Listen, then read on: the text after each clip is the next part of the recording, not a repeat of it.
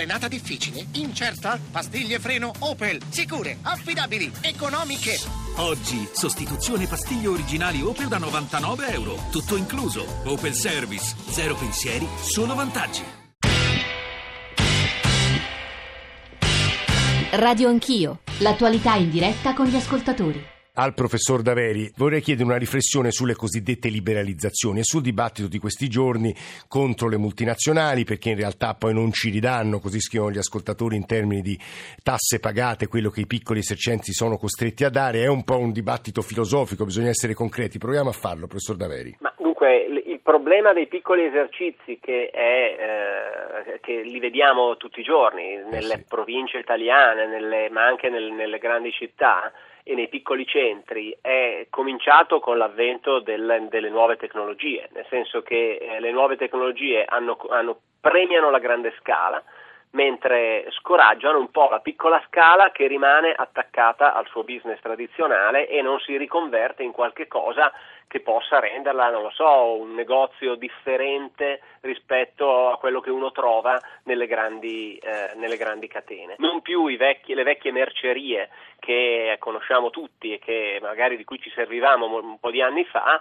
ma invece dei negozi che erano stati capaci di riconvertirsi. Se non fanno questo passo, i piccoli esercizi purtroppo eh, hanno i giorni o gli anni contati. Insomma, su questo eh, in ogni caso non si torna indietro. Professor Bruni. Se la politica non fa nulla, noi non facciamo nulla e assistiamo passivi alla chiusura di tutti i negozi dei centri storici piccoli e medi, chi ne risente di più sono gli anziani e sono le persone che hanno difficoltà a muoversi per andare a fare la spesa nei, nei, nei grandi outlet e che quindi eh, in un mondo con anziani sempre, saranno sempre più significativi come presenza sono coloro che più hanno sono bisogno di presenza di negozi nei centri storici e non ci sono più.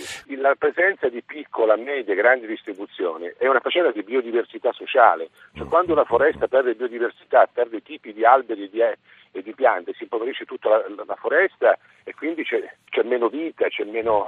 È interessantissimo questo passaggio perde. sulla biodiversità sociale.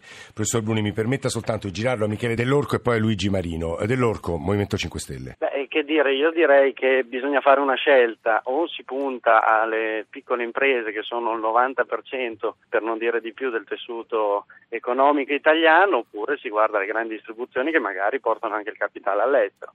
Questa è una scelta molto semplice, eh, ma stiamo parlando di una, una, legge ferma al Senato che parla di 6 chiusure obbligatorie di 90 milioni per le piccole imprese italiane.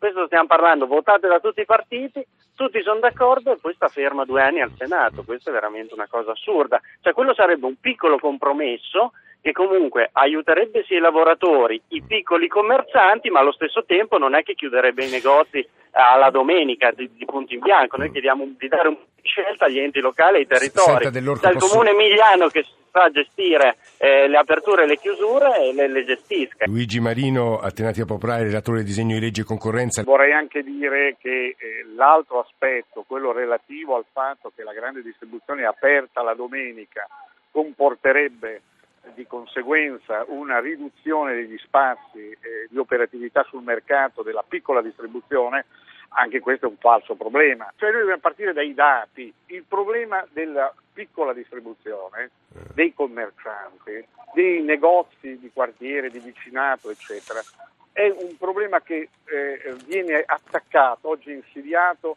da tre elementi. La grande distribuzione è vero, eh. ma ripeto un equilibrio si è raggiunto, ma viene soprattutto insidiato dall'ambulantato che stanno aumentando a dismisura. E il terzo punto è l'e-commerce. Esatto. Eh, l'e-commerce sta aumentando, noi abbiamo il 4% di vendite, 4 e qualcosa, per cento di vendite complessive in Italia dell'e-commerce rispetto ai canali tradizionali questa percentuale che è destinata nel, periodo, nel medio periodo ad aumentare comporterà questa sì un attacco non solo ai piccoli commercianti ma anche alla stessa grande distribuzione.